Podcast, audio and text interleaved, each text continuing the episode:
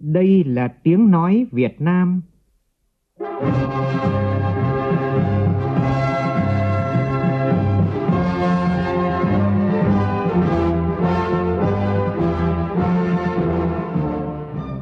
là tiếng nói Việt Nam, phát thanh từ Hà Nội, thủ đô nước Cộng hòa xã hội chủ nghĩa Việt Nam.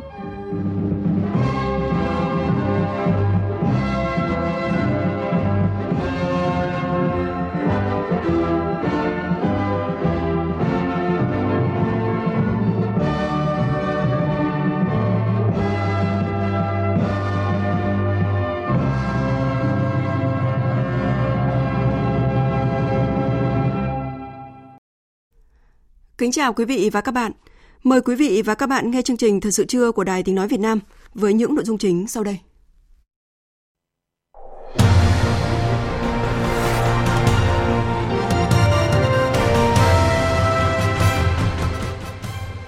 Ủy ban Thường vụ Quốc hội cho ý kiến về việc chuẩn bị kỳ họp thứ 8 Quốc hội khóa 14 khai mạc vào thứ hai tuần tới. Chương trình Cả nước chung tay vì người nghèo năm 2019 diễn ra tối nay tại Hà Nội. Nhân sự kiện này, phóng viên Đài Tiếng Nói Việt Nam phỏng vấn ông Hầu A Lệnh, Phó Chủ tịch kiêm Tổng Thư ký Ủy ban Trung ương Mặt trận Tổ quốc Việt Nam về vấn đề quản lý quỹ vì người nghèo. Dù công ty cổ phần nước sạch sông Đà thông báo đã cấp nước trở lại, nhưng nguồn nước này chưa thể dùng trong ăn uống. Hàng triệu người ở Hà Nội tiếp tục lâm vào cảnh khó khăn. Mưa lớn ở Nghệ An khiến một người chết, hơn 5.000 ngôi nhà bị ngập. Các lực lượng chức năng đang tích cực hỗ trợ người dân ổn định đời sống sau khi nước rút. Trong phần tin thế giới, thỏa thuận Brexit giữa EU và Anh đã đi vào chặng đường nước rút nhưng vẫn chưa thể hoàn tất sau cuộc họp đêm qua. Thương vong sau trận động đất mạnh 6,3 độ Richter ở Philippines tiếp tục tăng, xuất hiện hơn 200 dư chấn sau trận động đất này.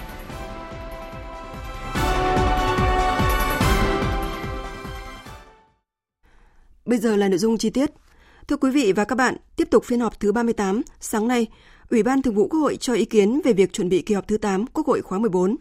Theo Tổng thư ký Quốc hội Nguyễn Hạnh Phúc, dự kiến tổng thời gian làm việc của kỳ họp thứ 8 là 27 ngày, khai mạc vào ngày 21 tháng 10 và bế mạc vào ngày 27 tháng 11 tới.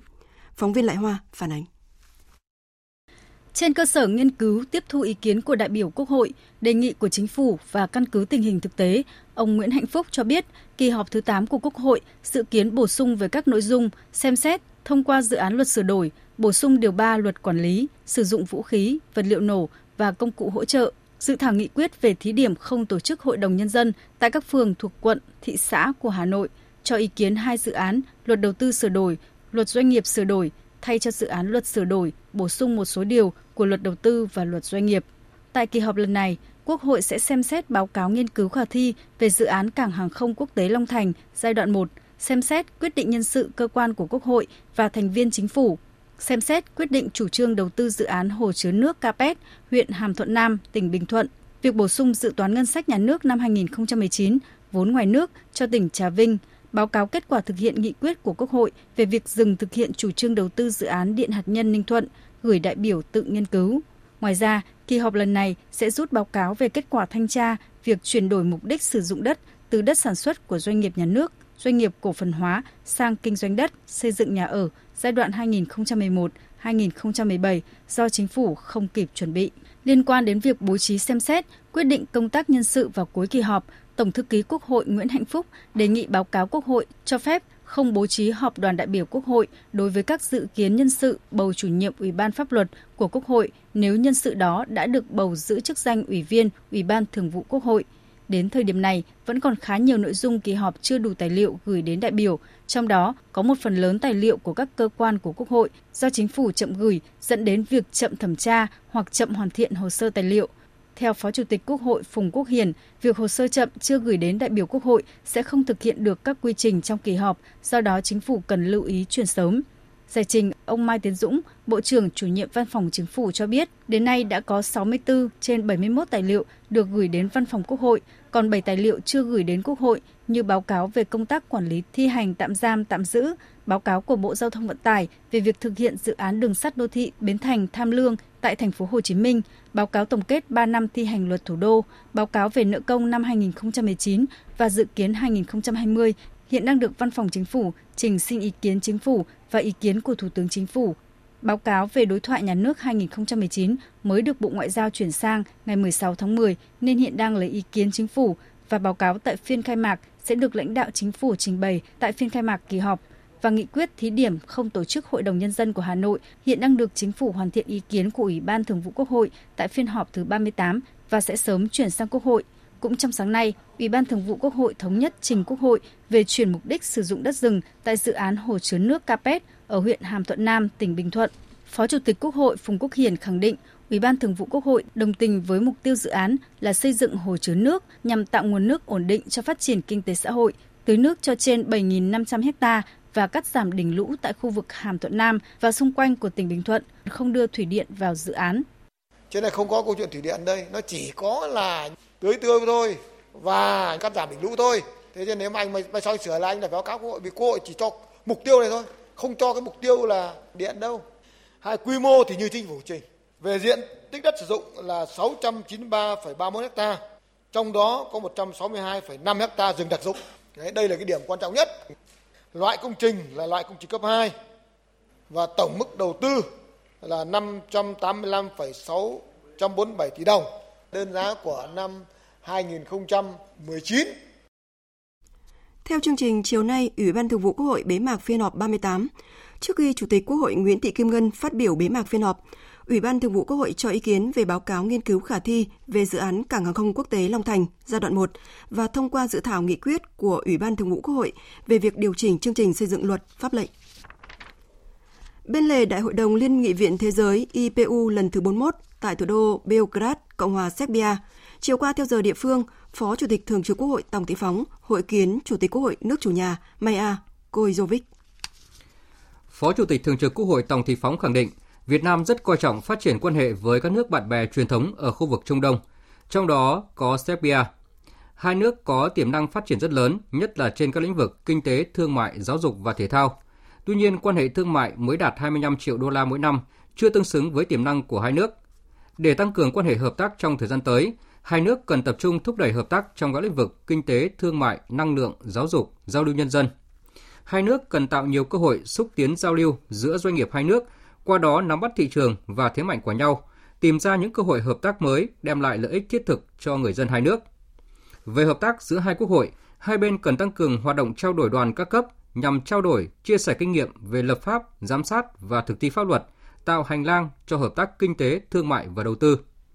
Chủ tịch Quốc hội Serbia Maja Gojkovic nhất trí với ý kiến của Phó Chủ tịch Thường trực Quốc hội Tòng Thị Phóng về việc thúc đẩy quan hệ hợp tác giữa hai nước và hai quốc hội, khẳng định Serbia coi trọng và mong muốn tăng cường quan hệ hợp tác với Việt Nam, nhất là trên các lĩnh vực kinh tế, thương mại, văn hóa và quốc phòng. Qua Phó Chủ tịch Thường trực Quốc hội Tòng Thị Phóng, Chủ tịch Quốc hội Serbia trân trọng mời Chủ tịch Quốc hội Nguyễn Thị Kim Ngân thăm chính thức Serbia nhằm tăng cường quan hệ hợp tác giữa hai quốc hội và hai nước. Cũng trong chiều qua, Phó Chủ tịch Thường trực Quốc hội Tòng Thị Phóng đã có cuộc tiếp xúc song phương với trưởng đoàn Australia, hạ nghị sĩ Louis Wicks, khẳng định Việt Nam đánh giá cao vai trò và vị thế ngày càng quan trọng của Australia ở châu Á-Thái Bình Dương và quốc tế. Phó Chủ tịch Quốc hội Tòng Thị Phóng cảm ơn Australia đã ủng hộ Việt Nam ứng cử vị trí thành viên không thường trực Hội đồng Bảo an Liên Hợp Quốc nhiệm kỳ 2020-2021 và ủng hộ lập trường của Việt Nam trong vấn đề Biển Đông. Việt Nam mong muốn Australia tiếp tục ủng hộ vai trò trung tâm của ASEAN và các cơ chế do ASEAN dẫn dắt, phối hợp lập trường chặt chẽ trong vấn đề Biển Đông, góp phần đảm bảo hòa bình và an ninh của khu vực. Hạ nghị sĩ Louis Wicks khẳng định Australia mong muốn tiếp tục tăng cường hợp tác với Việt Nam trong lĩnh vực kinh tế, thương mại, giáo dục đào tạo và giao lưu nhân dân, đặc biệt luôn ủng hộ và cam kết thúc đẩy tự do hóa thương mại và mong muốn đẩy mạnh hơn nữa hợp tác kinh tế giữa hai nước. Đoàn đại biểu cấp cao Bộ Công an Việt Nam do Thượng tướng Nguyễn Văn Thành, Thứ trưởng Bộ Công an dẫn đầu vừa tham dự kỳ họp Đại hội đồng Interpol lần thứ 88 tại thủ đô Santiago de Chile tại Chile. Kỳ họp có sự tham gia của hơn 900 đại biểu từ 162 nước thành viên Interpol và một số tổ chức quan sát viên, các đối tác tư nhân của Interpol. Đại hội đồng Interpol đã thảo luận thông qua 12 nghị quyết và hai báo cáo liên quan đến các chính sách, nguồn lực, phương pháp phối hợp, các vấn đề tài chính và các chương trình hoạt động cụ thể nhằm tăng cường quan hệ hợp tác giữa lực lượng thực thi pháp luật của các quốc gia thành viên, đồng thời bỏ phiếu bầu Tổng thư ký Interpol mới nhiệm kỳ 2019-2024 cũng như lãnh đạo thường trực của cơ quan cảnh sát toàn cầu này. Trong khuôn khổ hội nghị, Thượng tướng Nguyễn Văn Thành đã có bài phát biểu về hoạt động của ASEANPOL và kết quả hội nghị ASEANPOL lần thứ 39 do Việt Nam đăng cai tổ chức tại Hà Nội hồi tháng 9 vừa qua. Thứ trưởng Nguyễn Văn Thành đề nghị các nước hỗ trợ Việt Nam đảm bảo an ninh, an toàn tuyệt đối cho các sự kiện quốc tế quan trọng được tổ chức tại Việt Nam trong thời gian tới, đặc biệt khi Việt Nam đảm nhiệm vai trò ủy viên không thường trực của Hội đồng Bảo Liên Hợp Quốc nhiệm kỳ 2020-2021 là Chủ tịch ASEAN năm 2020. Thời sự VOV nhanh, tin cậy, hấp dẫn. Mời quý vị và các bạn nghe tiếp chương trình Thời sự trưa. Tại hội nghị tăng cường các biện pháp kiểm soát dịch bệnh và phát triển chăn nuôi an toàn sinh học bền vững sáng diễn ra sáng nay tại Hà Nội, Bộ trưởng Bộ Nông nghiệp và Phát triển nông thôn Nguyễn Xuân Cường nêu rõ, kiểm soát dịch bệnh và phát triển chăn nuôi an toàn sinh học bền vững không chỉ hướng đến cung ứng thực phẩm mà còn bình ổn giá cả thị trường. Phóng viên Minh Long phản ánh. Báo cáo của 56 tỉnh thành phố cho thấy tổng đàn lợn tính đến hết tháng 8 năm nay là hơn 22 triệu con, giảm 16% so với thời điểm tháng 10 năm ngoái. Trong đó đàn lợn nái khoảng 2,9 triệu con. Nếu tái đàn vào thời điểm hiện nay sẽ hoàn toàn chủ động được con giống. Thống nhất các giải pháp tăng cường các biện pháp kiểm soát dịch bệnh và phát triển chăn nuôi an toàn sinh học bền vững. Các đại biểu cho rằng ngoài tăng cường phát triển chăn nuôi gia cầm gia súc ăn cỏ để bù đắp lại nguồn thực phẩm thiếu hụt do bệnh dịch tả lợn châu Phi, ngành cần đặc biệt chú trọng giải pháp duy trì và phát triển chăn nuôi lợn an toàn sinh học để chủ động nguồn cung thực phẩm cuối năm 2019, đặc biệt là dịp Tết Nguyên đán canh tí và các tháng đầu năm 2020. Ông Đào Mạnh Lương, Tổng Giám đốc Tập đoàn Mavin, đơn vị cung cấp con giống và sản xuất chuỗi trong chăn nuôi, chia sẻ. Từ đến cuối năm thì chúng tôi cung cấp cái lượng lợn nái ra bên ngoài khoảng 10.000 con, cộng với khoảng 60.000 đến 70.000 con lợn con hỗ trợ cho cái hệ thống chăn nuôi ở riêng miền Bắc và miền Bắc Trung Bộ.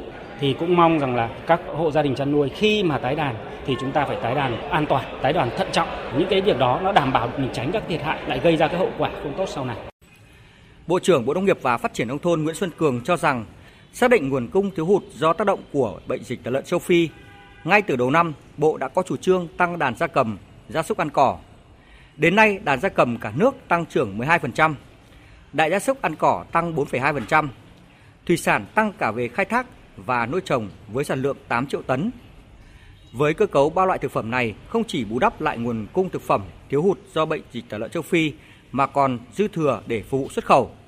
Về tái đàn chăn nuôi sau dịch bệnh, Bộ trưởng Nguyễn Xuân Cường nêu rõ Giải pháp thị trường đây có hai vấn đề. Một là tuyên truyền khách quan đúng tình hình diễn biến, đúng nguồn cung cầu để đảm bảo ổn định tâm lý.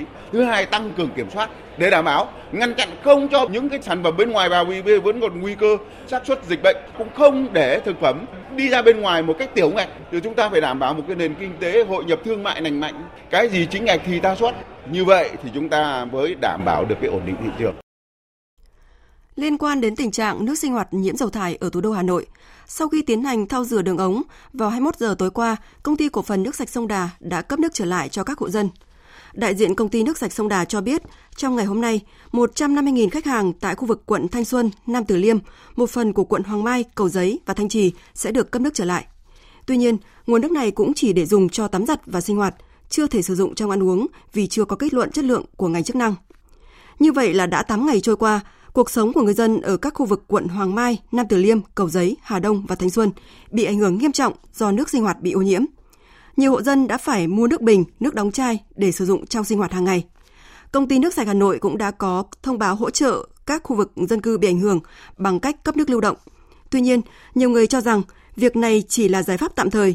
Điều người dân mong muốn lúc này là các ngành chức năng phải đảm bảo nguồn nước sạch để không làm ảnh hưởng đến sức khỏe cho người dân trong cộng đồng. Ghi nhận của nhóm phóng viên Đài Tiếng Nói Việt Nam.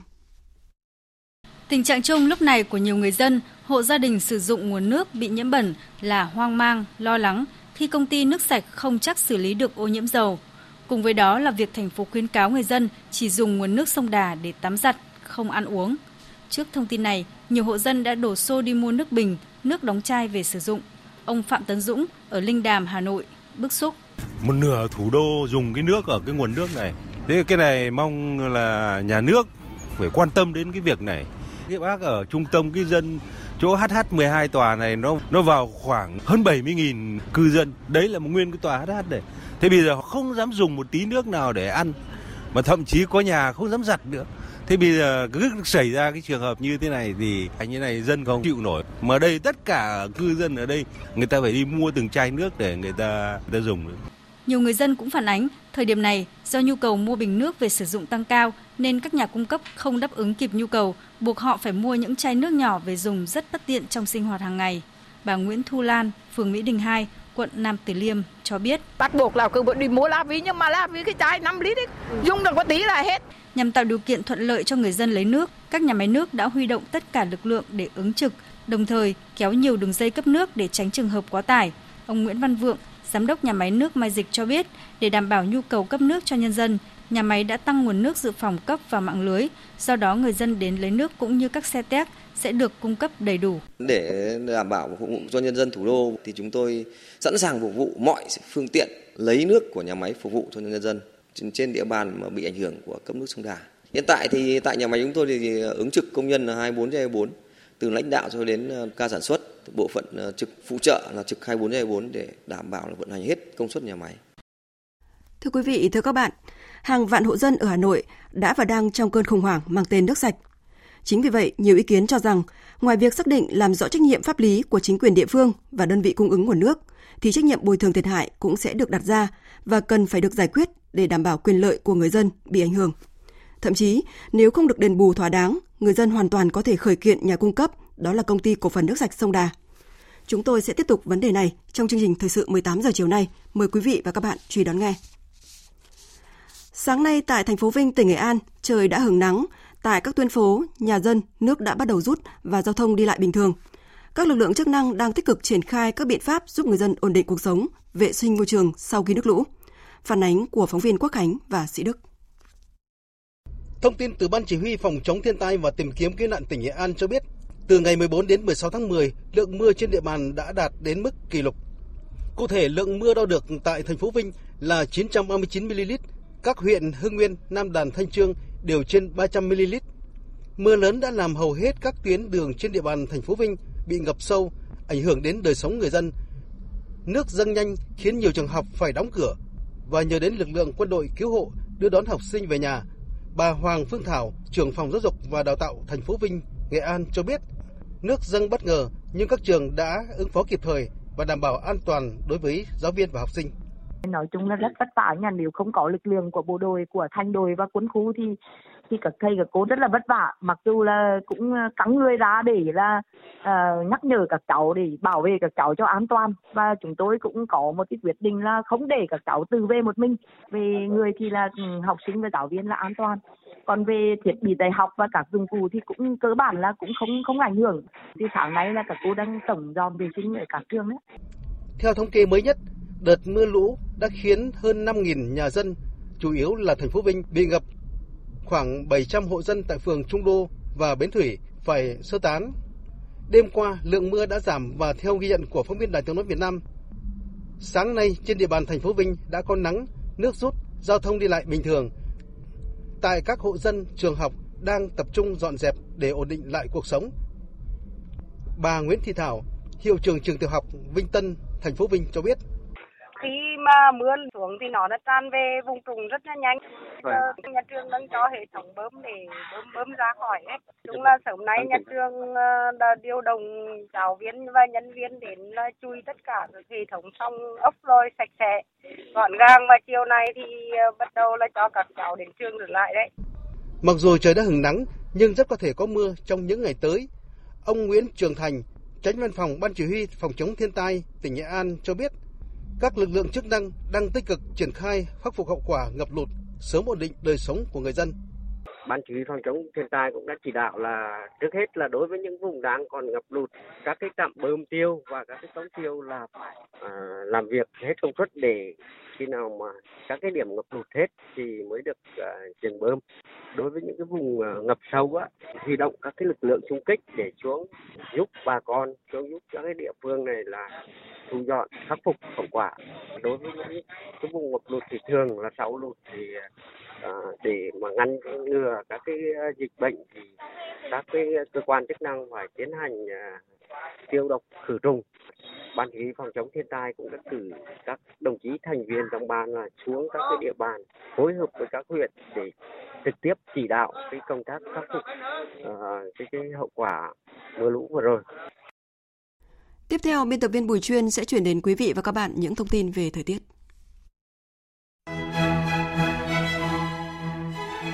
Thành phố Vinh, Nghệ An hôm nay đã giảm mưa nhiều, trưa và chiều có thể hứng nắng. Tâm mưa lớn trong ngày hôm nay tập trung ở các tỉnh Hà Tĩnh, Quảng Bình và từ Thừa Thiên Huế tới Phú Yên. Mưa lớn từ Thừa Thiên Huế tới Phú Yên khả năng kéo dài đến ngày 19 tháng 10. Cảnh báo ngập úng ở vùng trũng thấp, sạt lở đất, lũ quét xảy ra ở vùng núi.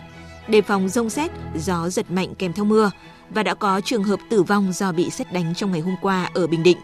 Khu vực Bắc Tây Nguyên và Nam Bộ cũng có mưa rông rải rác vào chiều tối nay, không loại trừ khả năng đi kèm rông xét và gió giật. Bắc Bộ trong đó có thủ đô Hà Nội trong ngày hôm nay và ngày mai duy trì kiểu thời tiết nhiều mây ít mưa, ban ngày mát mẻ, không quá 30 độ, đêm xe lạnh từ 21 đến 23 độ.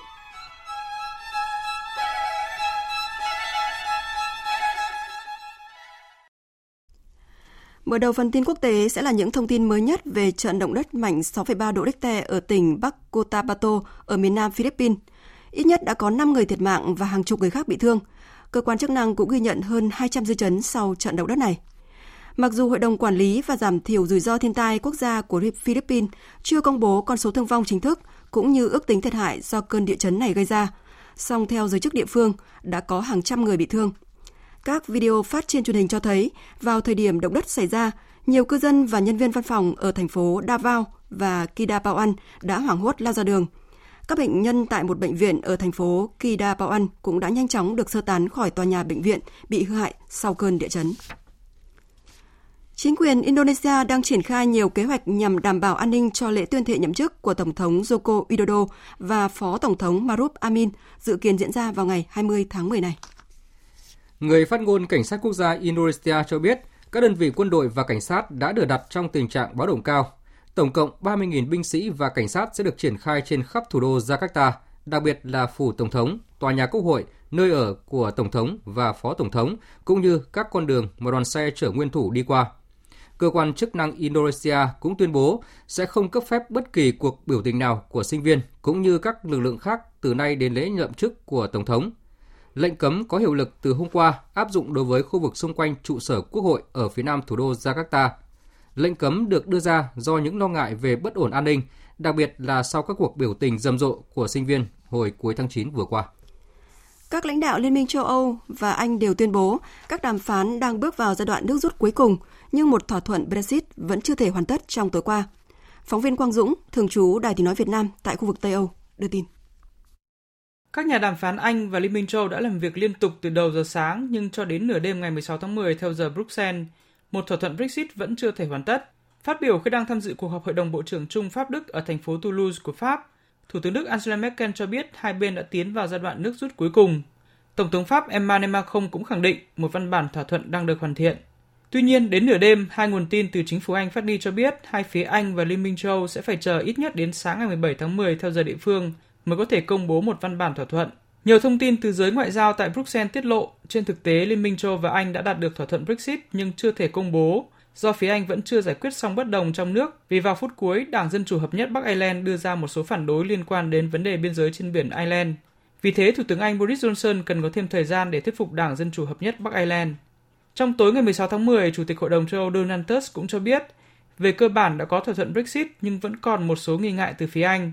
Trong ngày hôm nay 17 tháng 10, Thủ tướng Anh Boris Johnson dự kiến sẽ sớm có mặt tại Bruxelles nhằm vận động có thêm thời gian giải quyết vướng mắc trong nước trước khi nguyên thủ các nước Liên minh châu Âu chính thức bước vào phiên thảo luận tại hội nghị thượng đỉnh. Trước việc Thổ Nhĩ Kỳ tấn công Đông Bắc Syria, Hội đồng Bảo an Liên Hợp Quốc đã bày tỏ lo ngại về khả năng tình hình nhân đạo sẽ xấu đi ở đây, cũng như việc các tay súng IS đang bị giam giữ sẽ trốn thoát. Tin của Phạm Huân, phóng viên Đài tiếng nói Việt Nam, thường trú tại Mỹ. 15 thành viên Hội đồng Bảo an ngày 16 tháng 10 đã đưa ra một tuyên bố sau cuộc họp kín lần thứ hai về tình hình ở Syria sau khi Thổ Nhĩ Kỳ phát động chiến dịch quân sự tuần trước. Hành động quân sự của Thổ Nhĩ Kỳ đã buộc hàng chục nghìn dân thường phải chạy trốn và làm dấy lên lo ngại về việc hàng nghìn các tay súng IS đang bị giam giữ có thể trốn thoát. Sau cuộc gặp ngày 16 tháng 10, Mỹ, Trung Quốc và năm thành viên châu Âu thuộc Hội đồng Bảo an, bao gồm Anh, Pháp, Đức, Ba Lan và Bỉ, đã kêu gọi Thổ Nhĩ Kỳ ngừng các cuộc tấn công của mình. Tuy nhiên, tuyên bố của Hội đồng Bảo an không đề cập tới vấn đề này. Trong lúc này thì Phó Tổng thống Mỹ Mike Pence cùng Ngoại trưởng Mike Pompeo đã lên đường tới Thổ Nhĩ Kỳ để thuyết phục đồng minh Ankara dừng hẳn chiến dịch quân sự của họ tại Syria, hoặc chỉ ít là một lệnh ngừng bắn tạm thời. Tổng thống Mỹ cảnh báo nếu nhiệm vụ này thất bại, Mỹ sẽ trừng phạt và hủy diệt nền kinh tế của Thổ Nhĩ Kỳ. Tổng hợp của biên tập viên Đài tiếng nói Việt Nam. Trước những chỉ trích đến từ bên trong nội bộ nước Mỹ, đặc biệt là Hạ viện, về quyết định rút quân ra khỏi Syria, chính quyền Tổng thống Mỹ Donald Trump những ngày qua liên tiếp phải đưa ra những lời lý giải cho quyết sách của mình. Hôm qua, một bức thư của Tổng thống Mỹ Donald Trump gửi người đồng cấp Thổ Nhĩ Kỳ Tayyip Erdogan trước khi chiến dịch mùa xuân hòa bình bắt đầu đã được tiết lộ. Trong thư, Tổng thống Mỹ Donald Trump từng cảnh báo ông Erdogan không nên là một nhà lãnh đạo cứng rắn, ngu ngốc trong vấn đề Syria. Đích thân Tổng thống Mỹ Donald Trump cũng đã lên tiếng bác bỏ cáo buộc cho rằng ông đã bật đèn xanh để Thổ Nhĩ Kỳ phát động chiến dịch tấn công người quốc tại Syria. Theo ông, việc rút dưới 50 quân Mỹ ra khỏi khu vực không hề liên quan đến hành động quân sự của Thổ Nhĩ Kỳ tại Syria, bởi đây là chiến dịch mà Thổ Nhĩ Kỳ đã và muốn làm từ lâu. Quyết định của Tổng thống Thổ Nhĩ Kỳ Erdogan không khiến tôi ngạc nhiên, bởi ông ấy đã muốn làm điều này từ lâu Ông ấy đã điều động binh sĩ tới biên giới của Syria trong một thời gian dài như các bạn đã biết. Hai bên đã gây chiến với nhau trong nhiều năm. Thêm vào đó, một nghi vấn được đặt ra ở đây là chính quyền Syria có phải là bạn của chúng ta hay không? Tại sao chúng ta lại phải bảo vệ lãnh thổ của họ và phải chiến đấu với một đồng minh của chúng ta trong NATO? Tuy nhiên, Tổng thống Mỹ Donald Trump vẫn khẳng định nước này đang cố gắng đàm phán với Thổ Nhĩ Kỳ để giải quyết vấn đề. Theo ông, với sự sáng suốt của Phó Tổng thống Mỹ Mike Pence và Ngoại trưởng Mỹ Mike Pompeo, ông có nhiều hy vọng rằng cuộc đàm phán giữa phái đoàn Mỹ với Tổng thống Thổ Nhĩ Kỳ dự kiến diễn ra trong ngày hôm nay sẽ đem lại kết quả tốt. Tuy nhiên, nếu mọi chuyện tiếp tục chuyển biến xấu, Mỹ sẽ tiến hành trừng phạt thêm Thổ Nhĩ Kỳ, bao gồm việc áp thêm thuế quan, điều có thể hủy diệt nền kinh tế Thổ Nhĩ Kỳ.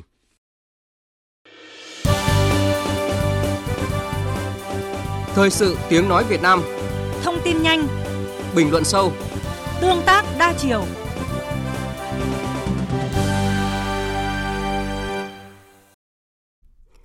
Quý vị và các bạn đang nghe chương trình Thời sự trưa của Đài Tiếng Nói Việt Nam. Thưa quý vị, thưa các bạn, chương trình Mục tiêu Quốc gia xây dựng nông thôn mới đặt người dân ở vai trò chủ thể. Chính vì vậy, việc huy động được sức dân hay không sẽ quyết định đến tính thành bại của chương trình. Ở nơi nào người dân chủ động, tự nguyện, tự giác tham gia thì nơi đó nông thôn mới mới thực sự tạo được sức bật đáng kể cho sự phát triển kinh tế xã hội của địa phương. Đây cũng chính là bài học kinh nghiệm sâu sắc trong 10 năm xây dựng nông thôn mới ở cả nước. Phản ánh của phóng viên Phương Chi. Ở những vùng quê chưa phải sung túc như tỉnh Hà Nam, nhưng để tạo thuận lợi cho xây dựng công trình nông thôn mới, có những nông dân sẵn sàng hiến hàng chục mét đất mặt đường – dịch nơi thờ cúng tổ tiên hay chặt cả những cây gỗ xưa giá trị lớn mà không yêu cầu bất cứ một khoản đền bù nào. Chia sẻ về lý do chủ động và tự nguyện tham gia vào chương trình, ông Phạm Văn Nhiễm, thôn Phú Gia, xã Thanh Nguyên, huyện Thanh Liêm và ông Cao Hữu Vinh, bí thư tri bộ xóm 12 xã Nhân Bình, huyện Lý Nhân cho biết. Tôi lại là một trong cái thừa vụ của Hội người cao tuổi xã và đồng thời cũng là một trong những cựu chiến binh thì tôi về với tinh thần là đảng chính quyền mặt trận giao cho là cụ phải tiên phong. Thì chúng tôi cũng xây dựng 37 mét bám đường. Thế và đồng thời tự nguyện không lấy một tí gì. Muốn được cái hoàn thành mà hai là thành công trong công việc trước hết đảng viên và cán bộ phải thực sự mà để cho dân tin. Cái hai để muốn được dân tin thì phải bằng cái sự gương mẫu bằng cái hành động phải vì cái cuộc sống vì cái lợi ích của nhân dân. Còn ở Hà Tĩnh Tổng cộng chiều dài đường giao thông nông thôn mà bà con huyện Nghi Xuân đã hiến đất, góp công, góp sức để xây dựng lên tới 350 km, tức là bằng quãng đường từ Hà Tĩnh ra đến thủ đô Hà Nội. Từ ví dụ này cho thấy, tuy người dân nông thôn có thu nhập không cao, nhưng nếu bà con đồng tình, ủng hộ thì có thể huy động được một lượng vốn không nhỏ. Ông Nguyễn Hải Nam, Chủ tịch Ủy ban nhân dân huyện Nghi Xuân cho rằng, biết khơi dậy công sức, trí tuệ và sự sáng tạo của người dân sẽ tạo ra nguồn lực to lớn cho xây dựng nông thôn mới. Cái nguồn lực quan trọng nhất đó là cái trí tuệ và sức dân. Nếu địa phương nào mà làm tốt việc này thì cái việc xây dựng thôn mới thành công. Vậy ai tuyên truyền, ai vận động để làm cái này thì đều tất cả một cái đều thông qua cái quy chế dân chủ ở cơ sở này, rồi hoạt động ở cơ sở thì mới có được cái câu chuyện này. Chia sẻ kinh nghiệm trong xây dựng nông thôn mới, Hội Nông dân tỉnh Quảng Nam cho rằng cần xây dựng được một cộng đồng mạnh về nội lực, tự chủ cả về vật chất và tinh thần. Khi đó xây dựng nông thôn mới mới thực sự đi vào chiều sâu và bền vững. Theo ông Vũ Văn Thẩm, Chủ tịch Hội Nông dân tỉnh Quảng Nam, các cấp hội đã thực sự vào cuộc để chuyển giao các mô hình, chương trình hỗ trợ mang lại hiệu quả cao cho nông dân, nên việc vận động, tuyên truyền được người dân nể trọng và lắng nghe. Mang lại quyền lợi cho người ta thì cái việc tập hợp nông dân á, là nó dễ dàng hơn. Ví dụ như tối nay họp hội để coi như là triển khai cái việc phân bón của vụ mùa này thì phần lớn là người ta sẽ đây vì họ có quyền lợi. Giá cả đó là rẻ hơn giá thị trường và chất lượng thì tốt hơn, đảm bảo hơn. Ngoài ra mình lòng các cái nội dung của tổ chức mình vào. Nếu anh không tập hợp được thì anh không thể tuyên truyền vận động được. Xây dựng nông thôn mới về bản chất chính là thay đổi dần tư duy của người dân trong bối cảnh mới. Người dân được trao quyền, được tự quyết định việc xây dựng chính làng quê mình. Khi xác định nông thôn mới là làm cho mình và mình chính là người thụ hưởng, thì người dân đều hào hứng tham gia. Ông Nguyễn Minh Tiến, Cục trưởng, tránh văn phòng điều phối nông thôn mới Trung ương, nhận định trong quá trình xây dựng nông thôn mới vừa qua, một trong những cái giá trị cốt lõi để có thực sự sự thành công ở đó nông thôn đó là cái tinh thần cộng đồng, cái vai trò và sự nhận thức của người dân để thấy được rằng là họ chính là chủ thể của quá trình xây dựng mới. Nhà nước chỉ hỗ trợ về nguồn lực hỗ trợ một phần về trong các cái tác chỉ đạo triển khai nhưng cái chính khi người dân thấy được rằng là xây dựng mới được thực sự là công cuộc là phong trào của họ và họ đã chủ động vươn lên thì đây chính là những yếu tố mà chúng tôi thấy được rằng là sẽ góp phần ờ, cho chương trình nông thôn mới đạt được kết quả rất là rõ nét trong thời gian qua. Trong huy động sức dân để xây dựng nông thôn mới, mỗi địa phương lại có kinh nghiệm để vận động người dân khác nhau, nhưng đều có một công thức chung, đó là nghe dân nói, nói dân hiểu, làm dân tin. Ở đâu có những mô hình tiêu biểu, những cá nhân có thể gạt bỏ lợi ích của bản thân để hướng đến cộng đồng, các cấp chính quyền, tổ chức đoàn thể trách nhiệm với công việc, sâu sát với dân, thì ở đó phong trào cả nước chung sức xây dựng nông thôn mới sẽ có sự lan tỏa sâu rộng, tạo sức bật đáng kể cho sự phát triển của Tam Nông. Quý vị và các bạn vừa nghe phóng viên Phương Chi phản ánh về kinh nghiệm tạo sự đồng thuận, huy động sức dân trong xây dựng nông thôn mới. Chương trình Thật sự chưa tiếp tục với những nội dung đáng chú ý sau đây.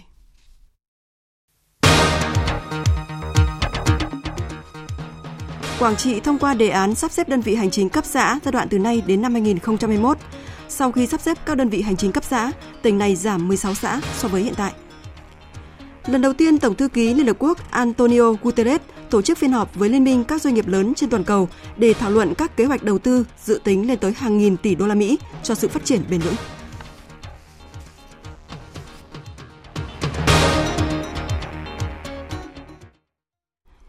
Cần tạo điều kiện để có thêm nhiều nữ giáo sư, phó giáo sư, nhiều kỵ nhiệm vụ khoa học được giao cho các nhà nữ khoa học. Đây là đề nghị của Phó Thủ tướng Chính phủ Vũ Đức Đam tại Hội nghị Nữ khoa học và Công nghệ lần thứ nhất khu vực phía Bắc do Hội Nữ trí thức Việt Nam tổ chức sáng nay tại Hà Nội. Tin của phóng viên Tạ Lan. Hoan nghênh và cảm phục Hội Nữ trí thức Việt Nam thời gian qua đã có nhiều cố gắng đóng góp vào sự phát triển chung của đất nước. Phó Thủ tướng Vũ Đức Đam khẳng định, trong rất nhiều văn kiện của Đảng, cùng với giáo dục khoa học công nghệ là quốc sách hàng đầu. Đội ngũ trí thức Việt Nam nếu được đầu tư xứng đáng, có năng lực không hề thua kém so với thế giới. Cũng theo Phó Thủ tướng, trong việc giáo dục, hiện tỷ lệ nữ giáo sư và phó giáo sư vẫn còn thấp so với nam giới. Trong các nhiệm vụ khoa học công nghệ trọng điểm, hiện tỷ lệ nữ ở Việt Nam được giao chủ trì đề tài dự án nghiên cứu cũng còn rất khiêm tốn. Các giải thưởng về khoa học công nghệ gần đây như giải thưởng Tạ Quang Bửu, giải thưởng Trần Đại Nghĩa tỷ lệ nhà khoa học nữ được trao giải vẫn còn ít hơn nhiều so với các nhà khoa học là nam giới. Do đó, Phó Thủ tướng nhấn mạnh, để đổi mới, để tận dụng cơ hội của cuộc cách mạng công nghiệp lần thứ tư và để đất nước phát triển nhanh và bền vững, thì cần tạo điều kiện hơn nữa cho các nhà khoa học nữ và các trí thức. Sáng nay, Hội đồng Nhân dân tỉnh Quảng Trị tổ chức kỳ họp thứ 11 thông qua đề án sắp xếp đơn vị hành chính cấp xã giai đoạn từ nay đến năm 2021. Sau khi sắp xếp các đơn vị hành chính cấp xã, tỉnh này giảm 16 xã so với hiện tại. Phóng viên Đình Thiệu tại miền Trung đưa tin. Theo các nghị quyết của Bộ Chính trị, Ủy ban Thường vụ Quốc hội về sắp xếp đơn vị hành chính, tỉnh Quảng Trị có 2 đơn vị hành chính cấp huyện và 32 đơn vị hành chính cấp xã chưa đạt 50% tiêu chí về diện tích và quy mô dân số. Tuy nhiên, xét các yếu tố đặc thù về truyền thống, lịch sử, điều kiện tự nhiên, quốc phòng an ninh nên trong giai đoạn này chưa tiến hành sắp nhập hai đơn vị hành chính cấp huyện là thị xã Quảng Trị và huyện Đảo Cồn Cỏ và 9 đơn vị hành chính cấp xã thị trấn. Trong giai đoạn 2019-2021, tỉnh Quảng Trị tiến hành sắp xếp 21 đơn vị cấp xã. Sau khi sắp xếp, toàn tỉnh Quảng Trị còn 125 đơn vị hành chính cấp xã, giảm 16 đơn vị. Đối với các đơn vị sự nghiệp cấp xã, các lĩnh vực giáo dục y tế trước mắt vẫn giữ nguyên, việc sáp nhập được thực hiện đúng quy trình, quy định pháp luật. Hiện vẫn còn một số nơi chưa đồng thuận với tên gọi mới sau sáp nhập. Về công tác cán bộ, sau sáp nhập có 258 cán bộ công chức và 227 người hoạt động không chuyên trách cấp xã thuộc diện dôi dư. Để giải quyết cán bộ dôi dư, tỉnh Quảng Trị đưa ra phương án giảm dần trong thời gian 5 năm, thực hiện tinh giảm biên chế nghỉ hưu trước tuổi, nghỉ thôi việc đối với người hoạt động không chuyên trách cấp xã do dôi dư. Về chế độ chính sách đối với cán bộ công chức dôi dư sau sắp xếp, sắp nhập thực hiện theo các quy định hiện hành. Ông Hồ Ngọc An, Giám đốc Sở Nội vụ tỉnh Quảng Trị cho biết. Và cái hướng sắp chúng ta sẽ tuyển dụng vào các cái công chức mà chúng ta còn thiếu. Ở cái các cái xã đó nếu còn thiếu hoặc các xã trên địa bàn thì cái này có tính toán một bước đã làm việc cụ thể với từng huyện và đối với từng cấp xã và tính toán cân đối trong đội ngũ của toàn huyện trong toàn tỉnh để có thể có điều động và tuyển dụng cả cấp xã thành cấp huyện cũng như cấp tỉnh nếu như các đồng chí ở dưới đủ điều kiện tiêu chuẩn. Ông Nguyễn Văn Hùng, Bí thư tỉnh ủy, Chủ tịch Hội đồng nhân dân tỉnh Quảng Trị cho rằng sau cái nghị quyết này tổng thể thì sẽ có một cái hướng dẫn để thực thi các cái việc sắp xếp để sắp xếp cái đội ngũ cán bộ không chuyên trách trong trường hợp những đồng chí sau khi sắp xếp mà không còn các vị trí để bố trí thì phải thực hiện cái chế độ nghỉ và có chế độ chính sách hiện hành của nhà nước ban hành. Pháp luật về kinh doanh của Việt Nam vẫn còn rất nhiều việc phải làm để có sự thông thoáng, thuận lợi cho hoạt động của doanh nghiệp cũng như các nhà đầu tư. Đây là nội dung chính được các gia kinh tế thảo luận sôi nổi tại hội thảo Pháp luật Việt Nam đã sẵn sàng cho hội nhập được Phòng Thương mại và Công nghiệp Việt Nam tổ chức sáng nay tại Hà Nội. Tin chi tiết như sau. Từ các khảo sát tình hình hoạt động của doanh nghiệp, ông Đậu Anh Tuấn, trưởng ban pháp chế Phòng Thương mại và Công nghiệp Việt Nam cho biết, nhiều doanh nghiệp phản ánh pháp luật về kinh doanh của nước ta có nhiều thay đổi tích cực hơn nhưng vẫn còn phức tạp. Trung bình một luật có tới hơn 10 nghị định, 37 thông tư của các bộ ngành nên quy định về luật có thể thuận lợi nhưng xuống đến nghị định thông tư lại không còn được đảm bảo. Đại diện Phòng Thương mại và Công nghiệp Việt Nam cho rằng các doanh nghiệp còn bị ám ảnh bởi vấn đề hồi tố khi các quy định áp dụng khác nhau khiến doanh nghiệp có thể một ngày bất kỳ bị cơ quan nhà nước yêu cầu nộp lại một khoản tiền lớn do những hành vi trong quá khứ. Ngoài ra, với những mô hình kinh doanh mới, Việt Nam còn tương đối lung túng. Tiến sĩ Nguyễn Đình Cung, nguyên viện trưởng Viện Nghiên cứu Kinh tế Trung ương cho rằng. Cái gì phải mới, nhà nước đừng lo quản mà lo thúc đẩy phát triển. Mở đường cho những cơ hội mới những cách thức kinh doanh mới xuất hiện. Nhưng vì tư duy theo lối quản cho nên không mở được những lối thoát cho những cái cách đầu tư kinh doanh mới với cái bối cảnh Việt Nam hiện nay khi mình đang rất cần huy động tập hợp được các nguồn lực tập hợp được các trí tuệ khích lệ khát vọng đưa một Việt Nam trở thành một quốc gia thành vượng Sáng nay, Bộ Y tế và Trường Đại học Y Dược Huế tổ chức lễ bàn giao bằng và bàn giao 27 bác sĩ chuyên khoa được đào tạo cho khu vực miền Trung Tây Nguyên. Đây là hoạt động thuộc dự án thí điểm bác sĩ trẻ tình nguyện về công tác tại vùng khó khăn, ưu tiên cho 62 huyện nghèo trên cả nước. Tin của phóng viên Lê Hiếu, thường trú tại miền Trung. Các bác sĩ trẻ tham gia khóa học này được đào tạo chuyên khoa 1 thuộc 8 chuyên ngành nội, ngoại, sản, nhi, hồi sức cấp cứu, gây mê hồi sức, chẩn đoán hình ảnh và y học cổ truyền tại trường Đại học Y Dược Huế. Các bác sĩ trẻ sẽ được phân công công tác ở 14 huyện nghèo thuộc 6 tỉnh Điện Biên, Gia Lai, Quảng Bình, Quảng Trị, Quảng Nam, Quảng Ngãi, thời gian 3 năm đối với nam và 2 năm đối với nữ. Tính đến nay, với 6 khóa bác sĩ trẻ đã tốt nghiệp, dự án đã bàn giao hơn 100 bác sĩ cho 48 huyện nghèo thuộc 17 tỉnh miền núi phía Bắc, miền Trung Tây Nguyên. Bác sĩ Phạm Thị Thu Hằng, tình nguyện về vùng khó khăn huyện Minh Hóa, tỉnh Quảng Bình, cho biết.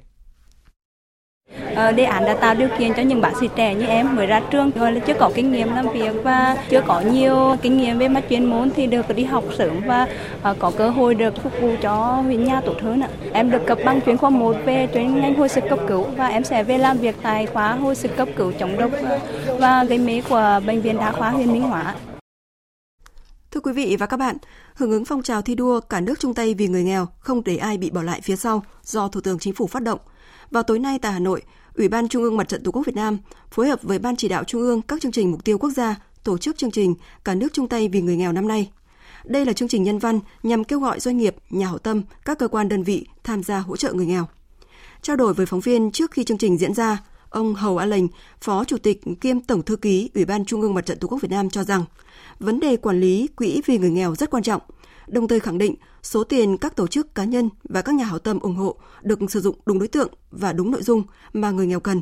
Sau đây là nội dung cuộc trao đổi giữa phóng viên Lại Hoa và ông Hầu A Lệnh. Mời quý vị và các bạn cùng nghe. À, thưa ông Hầu A Lệnh, hưởng ứng phong trào thi đua cả nước chung tay vì người nghèo, không để ai bị bỏ lại phía sau do Thủ tướng Chính phủ phát động. À, năm nay chương trình được uh, triển khai có điểm gì mới và đạt kết quả như thế nào? Điểm mới của năm nay ấy, là việc tổ chức chương trình này là có sự vào cuộc hết sức là đồng bộ và quyết tâm của tất cả các bộ ban ngành cơ quan trung ương để cùng vận động các nhà hảo tâm đóng góp cho quỹ vì người nghèo, đóng góp cho quỹ an sinh để hỗ trợ cho người nghèo năm 2019. Thì đây là một việc làm hết sức là đồng bộ và đến tại thời điểm này thì ờ, đã có hơn 100 các cái đơn vị nhà hảo tâm đăng ký để đóng góp cho quỹ vì người nghèo với tổng số tiền trị giá trên 500 tỷ đồng. Trong đó gần 50 doanh nghiệp. Thế và 23 cơ quan bộ ban ngành trung ương cũng đăng ký. Đấy, từ cái phúc lợi của các cơ quan đóng góp Đấy, với lại quỹ vì người nghèo vào tối ngày 17 tháng 10 thế và 16 cái đơn vị ngân hàng và các tổ chức tín dụng cũng đăng ký đóng góp cả về quỹ cả về an sinh. Như vậy có thể nói là đây thực sự là một cái sự kiện của cả hệ thống chính trị đúng nghĩa với là cả nước chung tay vì người nghèo không để ai bị bỏ lại phía sau À, vậy công tác quản lý quỹ được à, thực hiện như thế nào để đảm bảo số tiền ủng hộ được sử dụng và truyền tải đúng đối tượng, đúng nội dung người nghèo cần? Thì chúng tôi hàng năm đều có những cái định hướng à, để cho các cấp là tập trung vào giải quyết những vấn đề mà người nghèo đang cần. Thế thí dụ như năm 2018 thì tập trung quỹ về nghèo các cấp để giải quyết về vấn đề nhà ở cho người dân. Bởi vì người dân nghèo chúng ta thì bây giờ đang cần nhất là cái nhà ở. Thứ hai là đất đai để canh tác. Thứ ba là cái các cái dịch vụ thiết yếu. Thì cái này là do chính phủ đầu tư thông qua các chương trình mục tiêu rồi. Thế nhưng mà cái nhà ở cho những đối tượng khó khăn ấy, là người ta chỉ cần có một cái sự hỗ trợ nhất định, cộng với sự giúp đỡ của cộng đồng và sự cố gắng của gia đình, người ta có thể làm được. Nếu mình giải quyết vấn đề này thì người ta an cư. Quỹ còn lại thì mình sẽ hỗ trợ người ta về các mô hình sản xuất, giống cây, giống con thì người ta mới từ đó để người ta vươn lên chính vì suy nghĩ như thế cho nên chúng tôi cũng xác định chủ đề cho từng năm một. Mỗi một năm là tập trung lựa chọn cái gì. Thế để cho làm và tất cả hệ thống chính trị cùng tập trung, giải quyết vấn đề đó. Vấn đề quản lý quỹ thì là một cái câu chuyện hết sức là quan trọng. Mặc dù là à, đã có ờ, nghị định của thủ tướng chính phủ, thế rồi là có các thông tư hướng dẫn của bộ tài chính. Thế nhưng mà cái việc quản lý quỹ thì ở đâu đó trước đây đấy, thì cũng còn có cái sự quản lý nó cũng chưa chặt chẽ lắm. Và việc triển khai quỹ nó cũng chưa phải là tốt. Chính vì như thế cho nên ban vận động trung ương là cũng phải ban hành một quy chế để quản lý điều chỉnh bổ sung quy chế thì các cấp quản lý quỹ của mình, nhưng khi tổ chức thực hiện cũng đều phải báo cáo với ban vận động trung ương cái chúng tôi khẳng định là cái tiền mà các tổ chức cá nhân và các nhà hảo tâm đóng góp là được sử dụng và truyền tải đến đúng đối tượng và đúng những nội dung mà người nghèo cần. Xin trân trọng cảm ơn ông đã tham gia trả lời phỏng vấn phóng viên Đài Tiếng nói Việt Nam. Quý vị và các bạn vừa nghe phóng viên Đài Tiếng nói Việt Nam phỏng vấn ông Hầu A Lệnh, Phó Chủ tịch kiêm Tổng thư ký Ủy ban Trung ương Mặt trận Tổ quốc Việt Nam về vấn đề quản lý quỹ vì người nghèo. Chúng tôi xin được lưu ý là chương trình Cả nước chung tay vì người nghèo sẽ diễn ra vào 20 giờ tối nay tại Trung tâm Hội nghị Quốc gia Mỹ Đình, Hà Nội. Đài Tiếng nói Việt Nam sẽ tường thuật trực tiếp chương trình này trên kênh Thời sự VV1 từ lúc 20 giờ. Mời quý vị và các bạn đón nghe.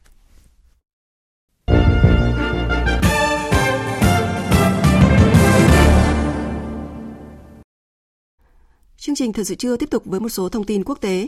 Thủ tướng Hàn Quốc Lee Nak-yeon có khả năng sẽ gặp song phương với Thủ tướng Nhật Bản Abe Shinzo trong chuyến công du tới thủ đô Tokyo, Nhật Bản vào tuần tới. Đây là một tín hiệu tích cực để hạ nhiệt căng thẳng hai nước. Nếu cuộc hội đàm này được diễn ra, đây sẽ là đối thoại cấp cao nhất giữa hai nước trong hơn một năm qua, kể từ sau phán quyết của Tòa án tối cao Hàn Quốc về vấn đề bồi thường cho các nạn nhân bị cưỡng ép lao động thời chiến. Bế tắc chính trị ở Israel đang trở nên trầm trọng hơn – Thủ tướng Israel Benjamin Netanyahu vừa yêu cầu các thành viên của khối nghị viện cánh hữu tôn giáo ký cam kết không tham gia với một liên minh eo hẹp của ông Benny Gantz, lãnh đạo đảng Xanh Trắng. Biên tập viên Anh Tuấn tổng hợp thông tin. Các đảng phái chính trị đang liên minh với Thủ tướng Netanyahu cam kết trong mọi trường hợp sẽ không gia nhập liên minh thiểu số do ông Gantz lãnh đạo. Các đảng phái chính trị cũng cam kết làm hết sức mình để giải thể một chính phủ liên minh thiểu số như vậy và bỏ phiếu chống lại bất kỳ luật nào do chính phủ đưa ra. Hiện ông Netanyahu chỉ còn khoảng một tuần nữa để thành lập chính phủ mới và có thể được gia hạn thêm hai tuần nếu ông lựa chọn hoặc yêu cầu một nghị sĩ khác trong đảng Likud cố gắng thành lập được chính phủ thay ông. Nếu các nỗ lực của ông Netanyahu đều thất bại, Tổng thống Ziblin sau đó có thể giao nhiệm vụ này cho một người khác. Nếu đảng Likud và đảng Xanh Trắng không nhượng bộ và hợp tác, Israel nhiều khả năng sẽ phải tiến hành bầu cử lần thứ ba trong vòng một năm để phá vỡ thế bế tắc chính trị. Trước đó trong cuộc bầu cử hồi tháng 4, đảng Likud giành được 36 ghế và ông Netanyahu thành lập chính phủ mới với đa số mong manh. Vì thế, chính trị gia theo đường lối cứng rắn quyết định giải tán quốc hội, bầu cử sớm với mong muốn có được một vị thế vững chắc hơn. Tuy nhiên, đảng Likud tiếp tục bị mất điểm và thế bế tắc chính trị tại Israel trở nên trầm trọng hơn. Về quan hệ Mỹ-EU, Tổng thống Mỹ Donald Trump cho biết việc đánh thuế nhập khẩu bổ sung đối với hàng hóa của EU sẽ ngay lập tức giúp đảm bảo công bằng thương mại giữa hai bên, đảm bảo lợi ích của Mỹ, song ông chưa sẵn sàng thực hiện điều này trong thời điểm hiện tại. Phóng viên Phạm Huân, thường trú tại Mỹ, đưa tin. Phát biểu tại cuộc họp báo chung với Tổng thống Italia Sergio Mattarella tại Nhà Trắng ngày 16 tháng 10, Tổng thống Trump cho biết việc đánh thuế bổ sung đối với hàng hóa nhập khẩu từ EU có thể sẽ ngay lập tức giải quyết các vấn đề thương mại giữa Mỹ và EU. Chúng tôi hoan nghênh sự ủng hộ của Italia đối với một thỏa thuận thương mại hai bên cùng có lợi với EU nhằm đảm bảo một sân chơi công bằng cho người lao động Mỹ. Tôi có thể giải quyết vấn đề này ngay tức thì, nhưng như thế sẽ quá cứng rắn. Chúng tôi sẽ tìm cách không phải đánh thuế hàng hóa của EU nhập khẩu vào Mỹ. Nước Mỹ đã bị đối xử không công bằng. Tổ chức Thương mại Thế giới ngày 14 tháng 10 đã chính thức cho phép Mỹ áp thuế đối với lượng hàng hóa của EU trị giá 7,5 tỷ đô la liên quan tới chính sách trợ cấp mà khối này dành cho hãng chế tạo máy bay Airbus. Quyết định này dựa trên phán quyết của Tổ trọng tài WTO ngày 2 tháng 10. Theo đó cho rằng Mỹ đã chịu thiệt hại tương đương 7,5 tỷ đô la một năm từ các khoản cho vay ưu đãi của chính phủ các nước châu Âu dành cho các dòng máy bay A350 và A380 của Airbus. Đây được coi là dấu mốc quan trọng trong cuộc tranh cãi pháp lý kéo dài 15 năm qua giữa hai tập đoàn sản xuất máy bay hàng đầu thế giới là Airbus và Boeing của Mỹ. Các biện pháp thuế quan của Mỹ nhằm vào loạt hàng hóa tiêu dùng của châu Âu, trong đó có rượu vang của Pháp, có thể sẽ có hiệu lực vào ngày 18 tháng 10 tới. Ít nhất 35 người thiệt mạng và 4 người bị thương trong một vụ tai nạn giao thông nghiêm trọng tại tỉnh Medina, miền Tây Ả Rập Xê Út vào tối qua. Theo cảnh sát địa phương, một xe buýt tư nhân chở 39 hành khách đâm vào một chiếc xe hạng nặng tại trung tâm thành phố. Trong số hành khách trên xe có nhiều người châu Á và người Ả Rập. Tại trụ sở của Liên Hợp Quốc, Tổng thư ký Liên Hợp Quốc Antonio Guterres đã tổ chức phiên họp đầu tiên của Liên minh các doanh nghiệp được Liên Hợp Quốc ủng hộ nhằm thảo luận các kế hoạch đầu tư dự tính lên tới hàng nghìn tỷ đô la cho phát triển bền vững. Dự kiến liên minh này sẽ hoạt động trong khoảng thời gian 2 năm từ tháng 10 này tới hết năm 2021, tập trung vào việc đưa ra các giải pháp đầu tư phát triển bền vững dài hạn, tìm kiếm các cơ hội đầu tư cho các nước đang phát triển. Vừa rồi là một số thông tin thời sự quốc tế. Chương trình Thời sự trưa tiếp tục với trang tin đầu tư tài chính và chuyên mục thể thao. Trang tin đầu tư tài chính. Thưa quý vị và các bạn, trưa nay tập đoàn vàng bạc đá quý Doji niêm yết giá vàng ở mức 41 triệu 480 000 đồng một lượng mua vào và 41 triệu 680 000 đồng một lượng bán ra. Giá vàng dòng thăng long 4 số 9 của công ty Bảo Tín Minh Châu niêm yết ở mức mua vào là 41 triệu 100 000 đồng một lượng và bán ra là 42 triệu đồng một lượng. Giá vàng giao tháng 12 trên sàn COMEX New York đứng ở mức 1.491,7 đô la một ounce. Ngân hàng Nhà nước công bố tỷ giá trung tâm của đồng Việt Nam với đô la Mỹ ở mức 23.159 đồng một đô la, tăng 2 đồng một đô la so với hôm qua. Đa số các ngân hàng thương mại như Vietcombank, Vietinbank và BIDV niêm yết ở mức 23.145 đồng một đô la mua vào và 23.265 đồng một đô la bán ra. Từ ngày 27 tháng 10 tới, Vietnam Airlines lần đầu tiên đưa các siêu máy bay thân rộng Boeing 787 và Airbus A350 vào khai thác trên đường bay giữa Hải Phòng thành phố Hồ Chí Minh. Giá ưu đãi với đường bay này chỉ từ 789.000 đồng một chặng, đã bao gồm thuế phí cho hành khách lẻ từ ngày 16 tháng 10 đến ngày 23 tháng 10 năm nay. Thống đốc Ngân hàng Nhà nước Việt Nam Lê Minh Hưng vừa có báo cáo gửi các đại biểu Quốc hội cho biết, hiện nay các ngân hàng thương mại do nhà nước nắm giữ 50% vốn điều lệ tiếp tục đóng vai trò chủ đạo trong hệ thống các tổ chức tín dụng. Việc cơ cấu lại các ngân hàng thương mại này được chú trọng, đảm bảo kịp thời và phù hợp với thực tiễn hoạt động. Ngân hàng nhà nước cũng kiến nghị sửa đổi nghị quyết của Quốc hội và đề xuất cho phép sử dụng ngân sách nhà nước để tăng vốn điều lệ cho các ngân hàng thương mại nhà nước. Thưa quý vị và các bạn, trên thị trường chứng khoán, Bước vào phiên giao dịch sáng nay, VN Index chỉ giữ được sắc xanh trong ít phút sau khi mở cửa và về dưới tham chiếu khi hầu hết các blue chip trong số VN30 bị sắc đỏ lấn át. Mặc dù vậy thì biên độ giảm của chỉ số không lớn do những mã chi phối mất điểm không đáng kể. Điểm sáng lác đác chỉ còn lại các mã như VNM, PNG, SAB. Trên bảng điện tử, cổ phiếu thu hút sự chú ý vài phiên gần đây là FLC tiếp tục được giao dịch sôi động nhất với hơn 11 triệu đơn vị được khớp lệnh sau hơn một giờ giao dịch và tăng hơn 4% trong phiên sáng nay. Kết thúc phiên giao dịch VN Index đạt 992,38 điểm, HNX đạt 105,77 điểm. Đầu tư tài chính biến cơ hội thành hiện thực.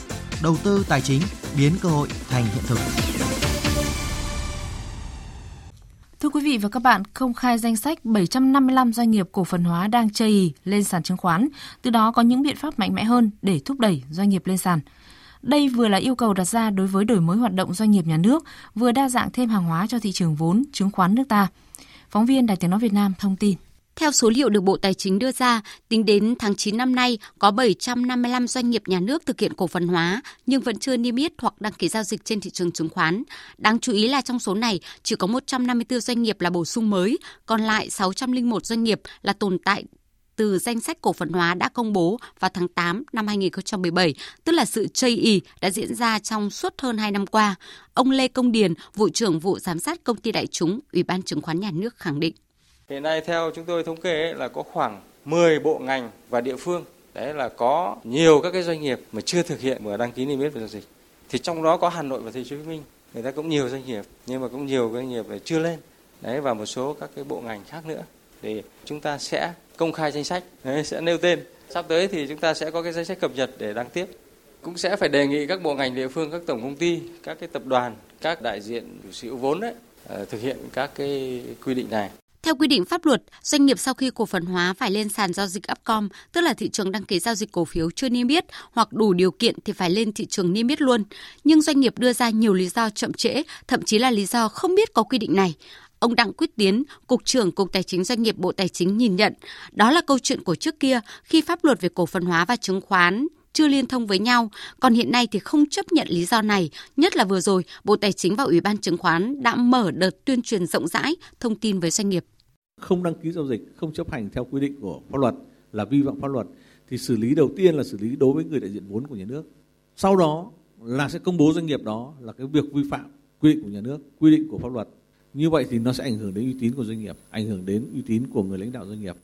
Và quy định đã ban hành rồi, đề nghị là cũng rất chú ý cho thì không đến lúc mà khi mình bị xử phạt rồi thì lại ngớ người ra lại ta sao tôi bị xử phạt? Thì không phải đều có quy định cả. Thực tế, thời gian qua đã có nhiều doanh nghiệp cổ phần hóa bị xử phạt vì chậm trễ lên sàn chứng khoán với mức phạt kịch khung là 400 triệu đồng, nhưng thời gian tới cơ quan chức năng sẽ làm mạnh mẽ và cương quyết hơn. Hiện nay, các thủ tục liên quan đã được đơn giản hóa rất nhiều, tạo điều kiện để doanh nghiệp cổ phần hóa thực hiện yêu cầu lên niêm yết hoặc đăng ký giao dịch chứng khoán. Về phía doanh nghiệp cũng phải nhận thấy rằng việc lên sàn chứng khoán giúp nâng cao quản trị công ty, tăng tính minh bạch uy tín của doanh nghiệp và tạo tính thanh khoản cho các cổ đông đang nắm giữ cổ phần. Do đó đây là nghĩa vụ và cũng là quyền lợi của doanh nghiệp. Thưa quý vị và các bạn, tối qua đội tuyển Việt Nam đã đáp chuyến bay trở về nước sau trận đấu với đội tuyển Indonesia trong khuôn khổ vòng loại thứ hai World Cup 2012. Sau khi trở về nước, các cầu thủ sẽ trở về câu lạc bộ để chuẩn bị cho các trận đấu tiếp theo ở hai trận đấu cuối của vòng V-League 2019.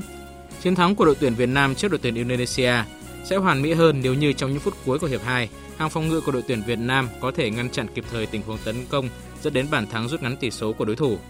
Về bàn thua này, cầu thủ Bùi Tiến Dũng cho rằng nghĩ thì ở bàn thua đấy thì ờ, cũng là nước cả hệ thống cũng có một phần ở đội lúc ấy 3-0 rồi nên là có một phần nào rất chủ quan kế hoạch à, ngày mai Dũng à, được nghỉ ngơi được à, một ngày xong Dũng tập trung đội lại câu lạc bộ và chuẩn bị cho trận đấu sắp tới ngày 19, ngày 23.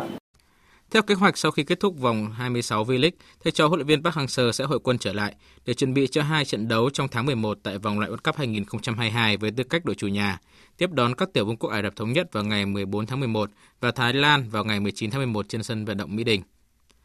Với thành tích giành chiến thắng 3-1 trước đội tuyển Indonesia, tuyển Việt Nam vươn lên đứng thứ nhì tại bảng G vòng loại World Cup 2022 khu vực châu Á, nằm trong top 3 các đội đứng thứ nhì có thành tích xuất sắc tại vòng bảng và có cơ hội lọt vào vòng loại thứ ba của giải đấu.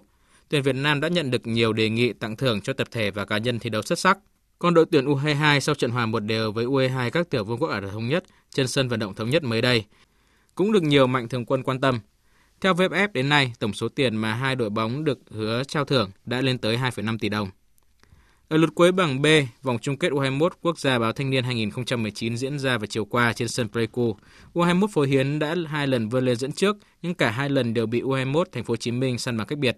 Tuy vậy, kết quả hòa hai đều đủ để U21 Phổ Hiến giành tấm vé cuối cùng và bán kết gặp U21 Hồng Lĩnh Hà Tĩnh.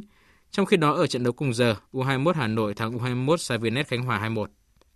Trong trận đấu tranh huy chương đồng diễn ra vào tối qua, đội tuyển bóng ném nữ bãi biển Việt Nam đã không thể tiếp tục tạo nên bất ngờ trước đội tuyển Brazil khi để thua sau hai hiệp đấu. Dù vậy, thành tích lọt vào top 4 đội mạnh nhất giải bóng ném bãi biển thế giới cũng đã là một chiến tích vang dội của những cô gái Việt Nam. Tuyển bóng ném nữ Việt Nam đã đánh bại Ba Lan, Australia, nhà vô địch châu Á Trung Quốc, Argentina, đội bóng Nam Mỹ thường xuyên nằm trong top 3 đội mạnh nhất ở các giải đấu thế giới. Giải chạy Marathon Quốc tế Di sản Hà Nội 2019 sẽ diễn ra vào ngày 20 tháng 10 với sự tham gia của hơn 7.000 vận động viên, trong đó có hơn 1.500 vận động viên quốc tế ở các cự ly chạy 5 km, 10 km, 21 km và 42 km. VP Bank Hà Nội Marathon là giải chạy được Liên đoàn Điền kinh Thế giới và Hiệp hội các cuộc đua marathon quốc tế công nhận đạt chuẩn đăng ký Boston Marathon, một trong những giải marathon uy tín hàng đầu thế giới. Hiện nay giải đấu này cũng đã được công nhận là một trong hai giải marathon tại Việt Nam, nằm trong hệ thống thi đấu chính thức của Liên đoàn Điền kinh Việt Nam. Đội tuyển các tiểu vương quốc Ả Rập Thống Nhất vừa chịu một tổn thất nặng nề khi tiền đạo chủ lực Ali Ahmed Markou sẽ vắng mặt trong trận đấu quan trọng với tuyển Việt Nam vào ngày 14 tháng 11 tới do đã nhận đủ số thẻ phạt. Markou hiện là sân sút tốt nhất của đội tuyển UAE ở vòng loại thứ hai World Cup 2022 khu vực châu Á với 6 bàn. Anh hiện cũng là chân sút hàng đầu trong lịch sử đội tuyển bóng này, với hiệu suất ghi bàn là 55 bàn trên 80 trận.